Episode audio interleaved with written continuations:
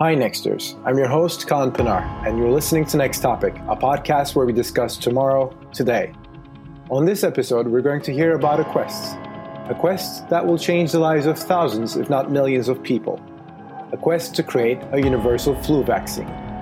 If you have seen the chilling Netflix docuseries, Pandemic How to Prevent an Outbreak, you'll already be familiar with our speaker. Join us as we learn about the journey to create the Sensavax broad spectrum vaccine from Distributed Bio's immune engineer extraordinaire, Sarah Ives. Thank you very much for having me at this virtual summit. Today I'm going to talk about how we can use computational immunology to design and build broad spectrum vaccines that can work for rapidly mutating viruses and other pathogens. So, first, I want to start out by stating something that may be somewhat obvious, and that's that vaccines work. So, vaccines have eradicated or largely eliminated many of the diseases that once plagued humanity. They are a worthwhile technology to invest in. Um, there's a lot of misinformation out there, but the point of it is they work and they significantly reduce the burden of pathogens that once hunted us um, since essentially the beginning of time. The problem with vaccines, though, is that they don't always work well enough. They aren't perfect. They especially don't work that well against rapidly mutating viruses like influenza and some other types of viruses. We do know that coronavirus, for example, could become seasonal like influenza if the mutation rate um, goes above a certain threshold. We might see it year after year after year.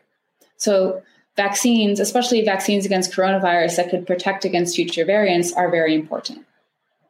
And influenza, like coronavirus, has the potential to cause pandemics. We have seasonal flu vaccine, but they are limited in their efficacy because they only work for that current year. And even then, they're only around 40 to 50% effective. And they also don't work against future viral variants. And this need for a broad, long lasting um, influenza vaccine has been recognized by Bill Gates and many other people and researchers, as well as Netflix and 0.0 Production, who decided that this would be um, a, a good way to educate people on what a pandemic virus could look like um, and what kind of efforts are being um, currently sought out to try to find a universal flu vaccine. That's why my company, Distributed Bio, specifically Jacob Glanville and I, were featured in the Netflix series Pandemic. And it was interesting because this was actually released within a day of uh, Wuhan declaring the coronavirus an epidemic. So we know what a pandemic looks like now. We don't need the Netflix show to tell us. We can just look at the news. So it I think we all understand the importance of generating medicines that will protect us from one of these the next time it comes around. And at our company, we're focusing on influenza. So what we have here is we have a question. Can you even make a vaccine that will protect against future variants of the flu? So we have on the left here is uh, basically an artist rendition of influenza virus. It's a sphere that's decorated with a series of viral coat proteins. These are surface coat proteins. Um, these are hemagglutinin and neuraminidase. Those are their names. And what's rotating in the middle is an image of hemagglutinin. This is one of the surface coat proteins. And this is actually a heat map where amino acids on the surface of hemagglutinin that are highly mutable. So these change from year to year are in black, and amino acids that are mostly conserved, so they stay the same from year to year across strains, across subtypes, and across decades, are shown in red. So we know that parts of hemagglutinin change very frequently and parts mutate. And we also know since about 2004 that antibodies that are targeting these sites or epitopes that don't change from year to year actually do confer broad protection against multiple strains and potentially future strains as well. Um, some of these antibodies from literature are called CO5, CR9114, and F10. They're known as broadly neutralizing antibodies. So, in theory, a vaccine that would elicit antibodies against sites like those should confer broad neutralizing protection against future strains, including pandemic strains. But making a universal vaccine is hard. Making any vaccine is hard to actually get the immune system to do what you want. So, we've done distributed bio is we've actually quantified why is it hard to make antibodies against a particular section of the virus and why do we fail why have universal vaccines failed thus far in generating truly broad future protection and why do the seasonal vaccines also fail to do so in most cases so we had to quantify a bit of the immune system first we had to look at how many antibodies does your body make so we know that the human immune repertoire is about 100 million unique b cells but when you get a vaccination, your body only elicits about a thousand antibodies. And of those, only about 100 are actually seroconverted to be circulating antibodies. So that's actually half the problem right there is we found out that we don't have enough shots on goal. We only have 100 shots on goal when we when we give ourselves a vaccine. And then we have to look at okay, well, how likely is it that we'll get that shot on goal? So we had to look at how many goals are there is our goal a moving target. And we've actually quantified on the surface of hemagglutinin on the left side, um, this here, the hemagglutinin, we look at how many different ways can an antibody bind or dock or stick to hemagglutinin. And we've done various computational protein protein docking studies and have demonstrated that there's over a million possible ways that an antibody can bind to hemagglutinin, the surface coat protein on influenza. And in that 1 million, there's actually, when an antibody binds, it's only about 10 to 14 amino acids that are actually critical for that antibody binding. So if you consider the critical epitopes, there's actually over a billion. So there's a billion ways an antibody can bind, but we only get 100 tries. So 100 out of a billion or more, that fraction is not in our favor. So that's the problem. It's just a numbers game. There's we don't have enough antibodies and we don't have enough shots on goal, and the goal is a moving target. So, this is actually why vaccines fail against rapidly mutating viruses. And now we've quantified that. And we'll have more detailed methods um, coming out in our pa- paper that's being submitted for publication soon. So, then knowing this, we wanted to design a new type of vaccine. How can we coerce the immune system to target only those sites that are shared and conserved across all strains. So, how do we make, given that we only have 100 shots on goal, how do we make all 100 count? And how do we focus that 100 onto the particular sites of the virus that don't change from year to year? Because if we did so, we could generate a vaccine that will work not just for that year, but forever. So, what we did to do that is we actually analyzed all known sequences of influenza. There's over 6,000 of them. And we built an algorithm that will look at all more than 6,000 strains and it will pick out the strains that are the most different from each other. So start with one and find the most different one, the most different one. And we've actually developed, or we came up with a subset of a grouping, an ensemble of um, a number of the most different looking strains. And then we actually just use the hemagglutinin portion of that. And we co administer all those strains together in an animal, each at a very, very low dose. This is a fraction of the dose that's normally used in um, normal vaccines. It's a very small amount. But what that does, hopefully you can see my mouse, is when it's very dilute, B cells or B cell receptors that will recognize an antigen in a vaccine, if they only can recognize one component, for example, H1N1 1995, they won't get enough dose to activate, and that antigen will essentially be invisible to the immune system. However, B cells that recognize shared components or shared sites across all of the viruses will therefore get many fold higher dose, like this B cell receptor here that is shown being decorated by all these types of um, hemagglutinin proteins. And then in that way, that antibody will be activated so it can seroconvert and produce antibodies that are protective. And those antibodies are specifically targeting sites that don't change. So the goal is take this large ensemble, co immunize an animal with many different types of flu, each at a very low dose. That way, we dilute out strain specific responses and select for breadth. And we have a patent on this method Um, it was published in 2018. We're also going to be publishing our paper on this as well. So that was a theory, but then we had to test it out. So we purchased all the vaccine components, we got it all set up in lab, and here I am mixing, starting to mix some vaccine components to start our first study. And we did this study in Guatemala. Um, our the co-founder and CEO of Distributed Bio is from there. Um, we know many people there. It was it was a great place for us to build a lab. And we ran this study in pigs. Pigs are a great model for, for flu because they get flu.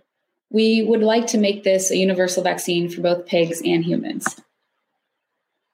So what we showing, what we're showing here in our first um, study is that we have several cohorts of pigs. One pig or one group of pigs receives salt water and adjuvant. That's the vehicle control. Another group of pig receive the bivalent seasonal control. So, this is a control vaccine that pigs would normally get to protect them from influenza. It contains two types of hemagglutinins. Um, that is why it's called bivalent. And then we also administer um, our Centivax vaccine, which is that low dose ensemble of antigens um, with many antigens in the mix. And what we find is that the pigs that receive the Centivax vaccine here they're able to produce antibodies that are broadly reactive to a century of influenza viruses spanning H1N1, H3N2, H6N2, H7N7, H17, etc., from back from 1918 all the way out to 2015. This is really interesting because that means that we are able to not only demonstrate that this method works, but show that we're getting robust serum activity. So we're actually generating antibodies in these pigs that are binding a century of influenza. And this is in stark comparison to the bivalent group. These pigs produce some response to the antigens um, that are contained in their vaccine. Um, they are indicated by the blue arrow. And as we would expect, those pigs have some serological reactivity to antigens that look very similar to those. Like, for example, H1N1 2006 looks very similar to H1N1 2007. But then in 2009, all reactivity goes away. Um, that coincides, as you may know, with the H1N1 swine flu pandemic. So this was really cool.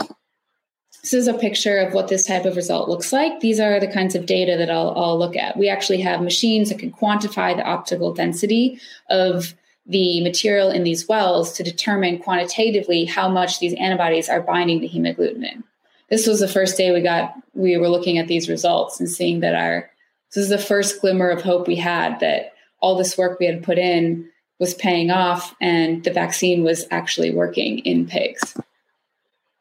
But having antibodies that bind to the virus isn't enough.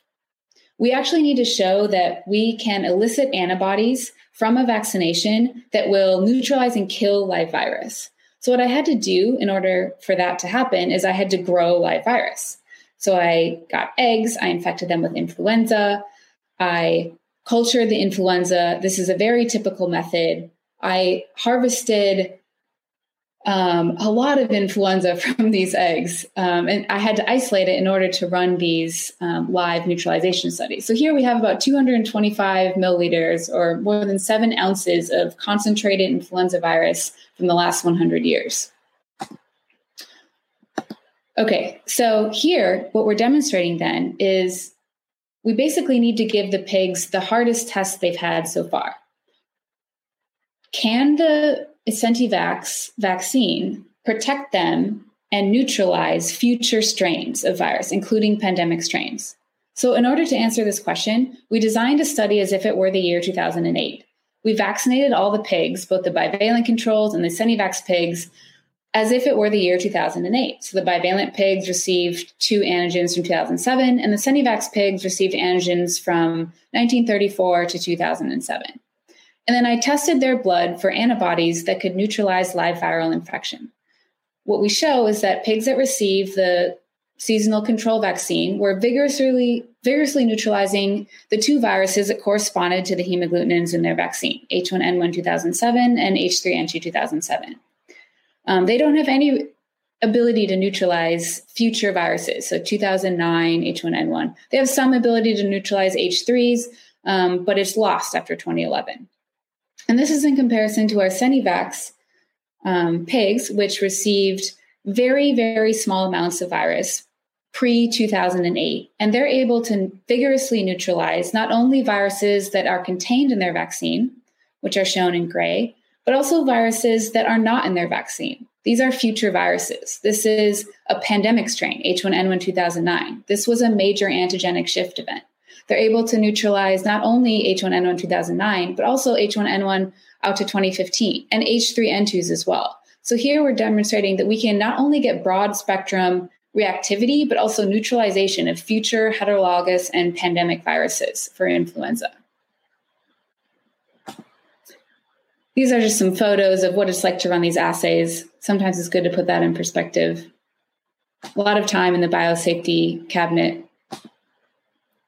So it doesn't end here. Right now, we've taken these results, we've applied for grants with the Bill and Melinda Gates Foundation and others, and we're continuing our studies by testing for um, live viral challenges in animals so that we can start human clinical trials as soon as possible.